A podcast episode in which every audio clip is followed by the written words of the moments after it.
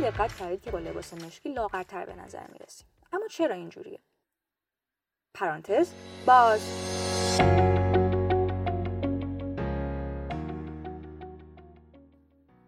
دنیای مد دنیای قوانین بسیاره. اکثر این قوانین اگرچه قدیمی، قراردادی یا کلا اشتباهن، یک قانون همیشه و همیشه ماورای سنت‌ها تحت قلمرو علوم اعصاب شناختی برقراره. لباس‌های مشکی شما رو کم وزن‌تر نشون میدن. علت اون لاغر شدن ما توسط لباس مشکی نیست، بلکه به نظام پردازش نور توسط چشم ما برمیگرده. مطمئناً هیچکس انتظار نداره که یک پادکست درباره مد با صحبت از یک فیزیکدان آغاز بشه. البته قبل اینکه آغاز شه من باید برم چایمو دم کنم بیاما. این پادکست اما بیشتر از یک سری ارتعاش ساده هواه. پس با ما همراه باشین تا ببینیم دلیل اون اتفاق چیه.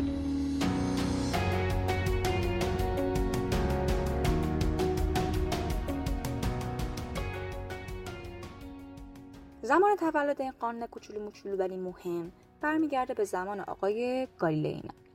در واقع اصلا برمیگرده به نجوم. آقای گالیله اولین کسی بود که این مسئله براشون سوال شد که چرا در حالی که مشتری در واقع چهار برابر ونوسه، ولی با چشم غیر مسلح سایر ونوس از مشتری بزرگتر به نظر میاد. آقای هرمن فون هلمهولتز کتابی نوشته با نام اساس کار درک دیداری. در این کتاب تاثیر فیزیک، فیزیولوژی و روانشناسی تو چیزی که می‌بینیم به طور مفصل بیان شده و به چند مورد از توهمات دیداری اشاره می‌کنه که توضیح میدن چرا اون چیزی رو که می‌بینیم می‌بینیم.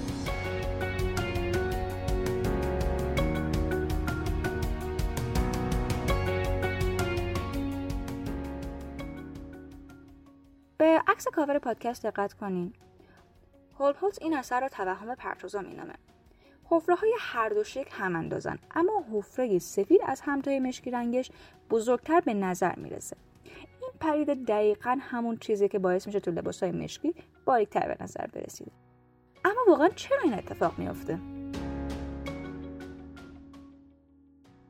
در سال دو هزار و چهارده یه سری محقق دور هم جمع شدن و الکترودهای روی نواحی دیداری گربه، میمون و انسان نصب کردن تا سیگنال‌های الکتریکی نورون‌های اون‌ها رو ثبت کنن.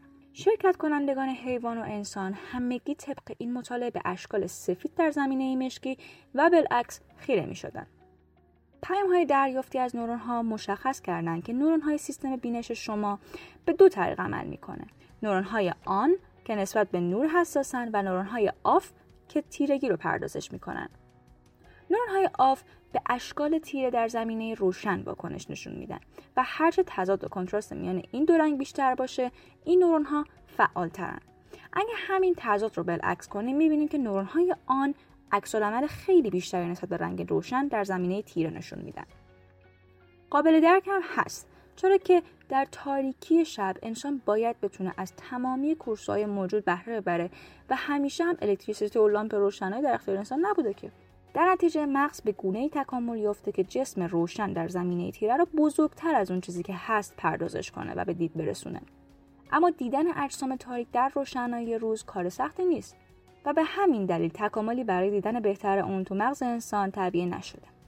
پس دفعه بعد که خواستین ثمرات ورزش‌های عقب افتاده‌تون رو با لباس تیره از نظرها و دیدگان بپوشونین، دلیل عملش رو می‌دونین. پرانتز بسته. خب خوشحال و ممنونیم که به یکی دیگه از پادکست های پرانتز گوش کردیم. منم برم که دیگه چاییم باید دم کشیده باشه تا حالا.